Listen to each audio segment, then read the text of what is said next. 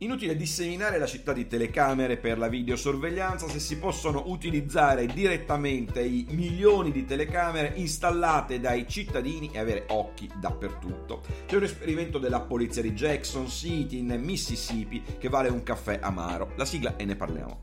Governare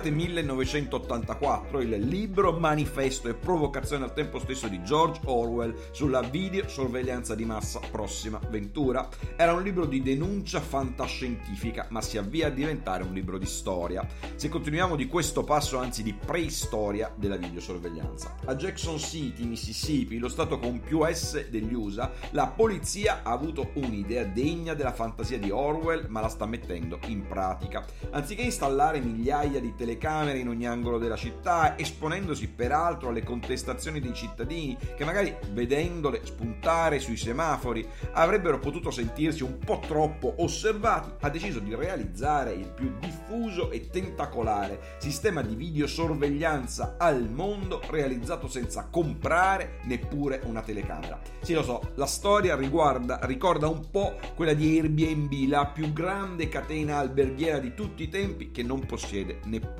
una stanza d'albergo. E in effetti l'analogia è forte. La polizia di eh, Jackson si limiterà semplicemente, si fa per dire, a chiedere ai residenti che dispongono di un campanello intelligente, di quelli con una videocamera incorporata per intenderci, o ai proprietari di un'auto con installata una o più eh, dashcam, o ancora a chi, privato o impreso che sia, dispone di un sistema di videosorveglianza eh, privato, di rendere accessibili in tempo reale via cloud eh, le eh, immagini catturate dalle proprie telecamere. Se i proprietari degli occhi elettronici presteranno il loro consenso, il gioco è fatto. La polizia ha aperta una investigazione per non importa quale crimine, che si tratti di un furto di zucchero filato a un bambino o di un atto di terrorismo, potrà dare la caccia al furfante o al terrorista a seconda dei casi, inseguendolo letteralmente attraverso milioni di occhi elettronici. Che ve ne pare?